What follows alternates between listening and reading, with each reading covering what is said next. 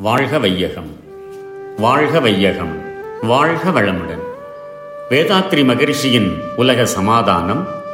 கவிதை நூற்றி நாற்பத்தி எட்டு. உலகமும் அறிவாளிகளின் முயற்சியும். அத்துவித நிலையதனை விளக்கிச் சொன்ன அறிஞர்களை கொன்றுவிட்ட காலம் போச்சு. சொத்துக்களில் பற்றொழித்து இடம் ஆகாரம் தொழில் தேடும் தொல்லைகளை போக்கவென்று நித்தம் நித்தம் அறிஞர் எல்லாம் சிந்திக்கின்றார்.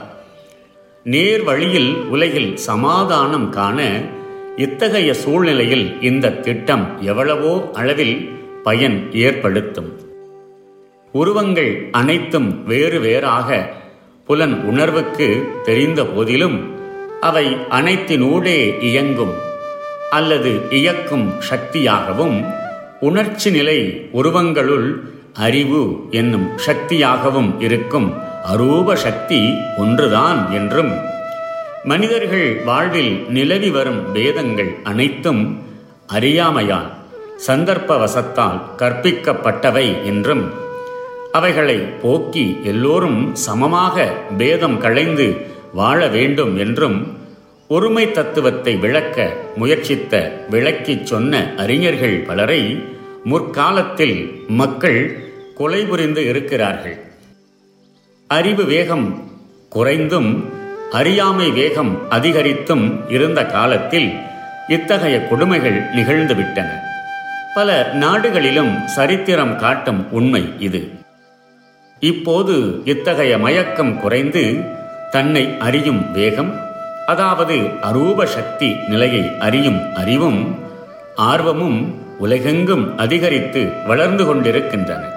ஆகையால் சொத்துக்களில் தனிமனிதர் பற்றை ஒழித்து ஆகாரம் உடை இடம் தொழில் இவைகளை தனி மனிதன் தேடும் பொறுப்பை மாற்றி சமூகம் ஒவ்வொருவருக்காகவும் ஒவ்வொருவரும் சமூகத்திற்காகவும் ஒன்று கூடி ஒத்துழைத்து அறிவு உடல் சக்திகளை பயன்படுத்தி வாழ வேண்டும் என்ற நன்னோக்கத்தை வளர்க்க பல அறிஞர்கள் இக்காலத்தில் சிந்தித்து வருகிறார்கள். அவர்களின் பெரு நோக்கமானது உலகம் சிறந்த முறையில் சமாதானத்தை அடைய வேண்டும் என்பதேயாகும். இத்தகைய நல்ல பொருத்தமான சூழ்நிலையில் யான் இந்த திட்டத்தை வெளியிட்டிருப்பது அவர்கள் ஆராய்ச்சிகளுக்கு எவ்வளவோ பயன் உடையதாக இருக்கும்.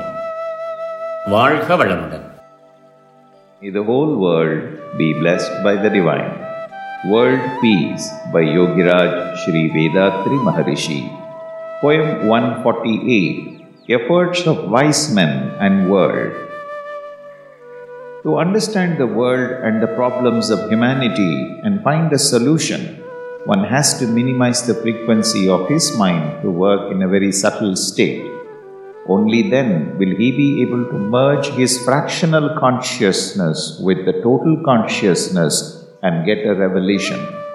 In ancient times, great revelators told many secrets of nature and life and advised the people to lead a spiritual life.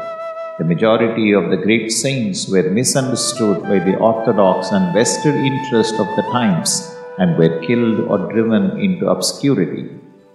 These are the days of widespread scientific education and the age of enlightenment of consciousness. Now, millions of people have evolved in knowledge sufficiently to understand the truth and appreciate the greatness of the revelations of ages past. Such highly elevated people are thinking day and night in hopes of discovering a solution for mankind's ills. For them, my project will be a guiding light to plan for the future. May the whole world be blessed by the divine. நம் கடமை அறவாழ்வின் நாட்டை